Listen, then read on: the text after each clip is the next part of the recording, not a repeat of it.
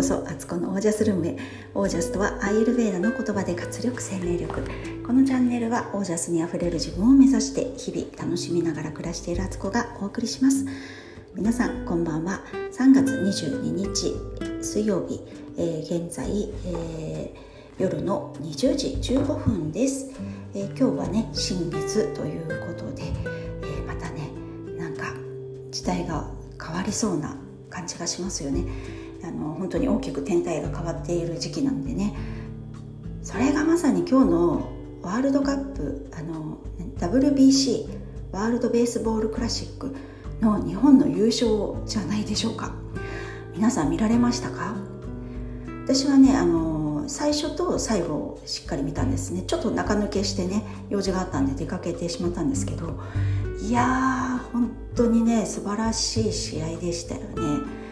私何よりその野球あんまり興味がないので基本的にそんな私が見てもねこれはすごい試合だったんだなと思うし、なんかね日本の選手、それはもう主に大谷選手なんですけど、大谷翔平選手の凄さ、それがただねこう野球がうまいとかそういうことじゃなくって、なんか彼のありようとか佇まいとかもう本当に世界共通、誰が見ても分かるものとして伝わったなっていう誇らしい気持ちですよね。日本人選手もね他ダルビッシュ投手とか村上選手とかね、村上選手ね途中でねあんまり打てなかったりしてね、すごいなんかもう本来のねエネルギーが発揮できなかった回っていうか試合かその前の試合ね、今回はねホームランを打ってたりしますけど、本当打てなくてね普段の能力がこう発揮できなかったりするけど頑張ってる様子とかもうなんか応援したくなるみたいな感じもありつつ、なんか本当にね大谷選手の本当なんか日本人としてものすごい I'm proud of 大谷みたいな感じで、なんと誇りを持たせてくれた方かというかね、日本人ってやっぱりねこうワールドカップとかこう世界大会になるとどうもシュンとしちゃったりとか、やっぱパワー負け、プレッシャー負けとか気合負けしてる部分って今までいろんなね、オリンピックとかでもよくあったことだと思うんですけど、いやいやもうその今日の試合の前の円陣でもね大谷選手が言ってたみたいに、その今日一日だけは憧れるのをやめましょうって言ってるね、そのメジャーリーグの選手を憧れて自分がこうおじけづいてしまうとかはなしにしましょうって言ってるのとか、そりゃ大谷選手が言うから余計言葉として重みがある、もうメジャーでね第一線で本当に活躍してる選手だからこそ言える、彼だって最初はビビってたと思うんですよね。そのメジャー行った時とかわかんないですけど、違うかもしれない別に大谷選手をずっと見てるわけじゃないのでね、もしかしたら今日と同じくねもう堂々たる状態でねやってたのかもしれないんですけど、いや本当日本人ってやっぱりそういうとこって結構今までのね、一括りにしたら語弊がありますけど、でもどっちかっていうとこう控えめな世の中に世界に出ていくとどうしてもね普通に留学しててもそうですよね、会話とかなんか喋れなくなっちゃうとかね、分かってるんだけどうまく発音とか下手だったら嫌だなとか、なんかそういうことで、ね、おじけづいちゃったりとか、なんか自分に注目が集まるのがちょっと恥ずかしいとかね、そういう気持ちって国別で言ったらある国民だと思うので余計そうなんですけど、でも本当になんか大谷選手からこう刺激を受けることめちゃくちゃあって、優勝メダルをねかけてもらう時もかけてくれる大会のお偉いさん方、アメリカの方なのかな、外国の方だったんですけど、なんかね今までだったらなんかそういう、たとえ優勝したとしてもそういう人たちからメダルかけてもらうときってなんかちょっとどうもすいませんじゃないですけど、なんかちょっと控えめにまたしてしまう日本人って出たと思うんですけど、そのとか向こうのメダルをかけてくれる人が日本人勝ったんだねみたいな、なんだろうそんなにリスペクトを感じるとこって分かんない、私が見てる世界だけなので何とも言えないですけど、他にもいっぱいねそうやってリスペクトがある場面があったかもしれないんですけど、私が見る限り今日のそのメダルをかけてる人たちもすごい大谷選手とかにかけるのを嬉しそうだったっていうか、もう認めてる、リスペクト半端ないっていう、なんか日本人をちゃんとリスペクトしてくれてる、そのちゃんと顔が見える、この人の名前がちゃんと分かってる、この人の活躍のバックグラウンドも知ってるみたいな相手としてちゃんと見てくれてるっていう感じがして、すごい嬉しかったし、いやほんとすごい選手が出てきたなって思いました。でそれは大谷選手だけじゃなくて、今のやっぱり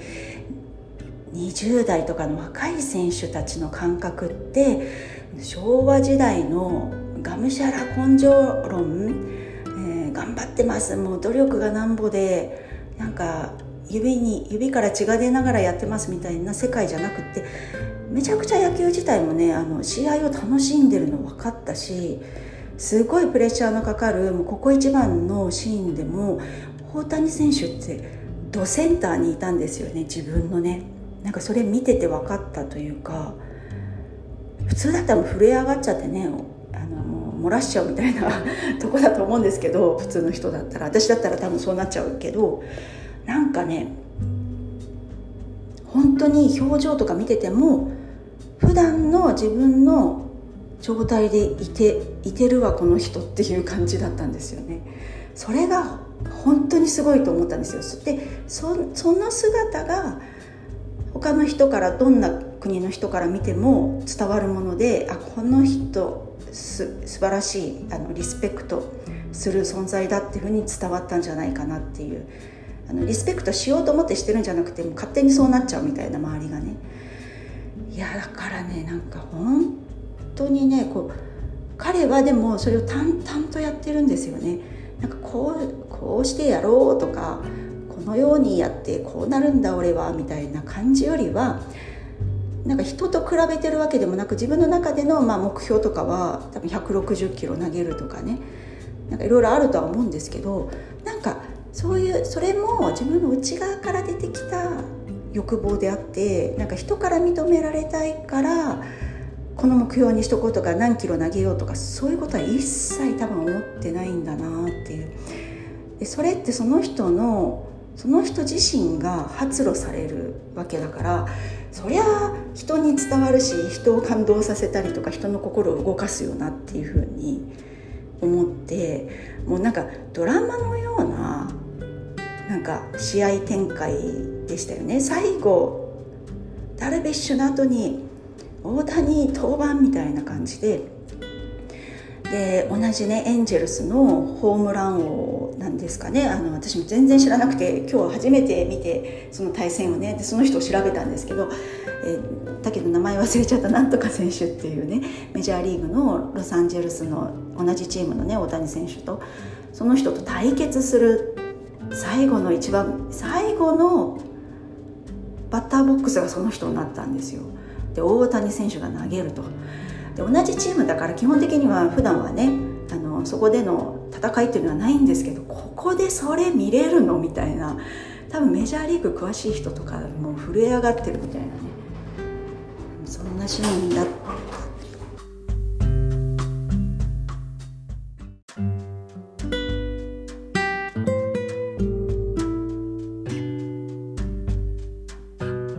はい、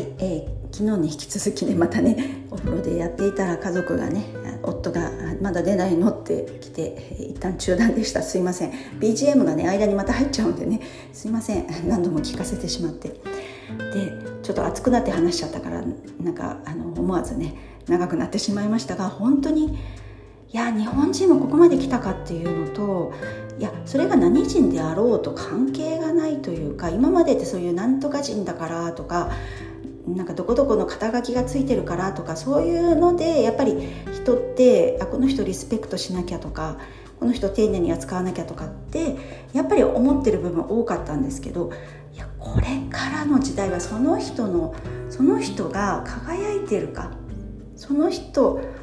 が表現されてるかっで本当伝わる時代になってくんだなっていう、それを大谷選手はね見せてくれてるなっていうので、とっても感動したという話でした。なのでね、本当に自分なんですよね。もうこれ私は自分に言ってるんですよ。やっぱりどうしてもね、周りのこと気になるし、承認願望とかっていうのはやっぱりね持ってるわけですから、そうじゃないよねっていうのをなんか今日この新月にねダメ押しされた感じでした。ということで、興奮冷めやらぬ感じで、お風呂場からお伝えいたしました。最後まで聞いてくださりありがとうございました。皆さんの暮らしは自ら光り輝いてオージャスにあふれたものです。オージャス、自分の光を発露させよう。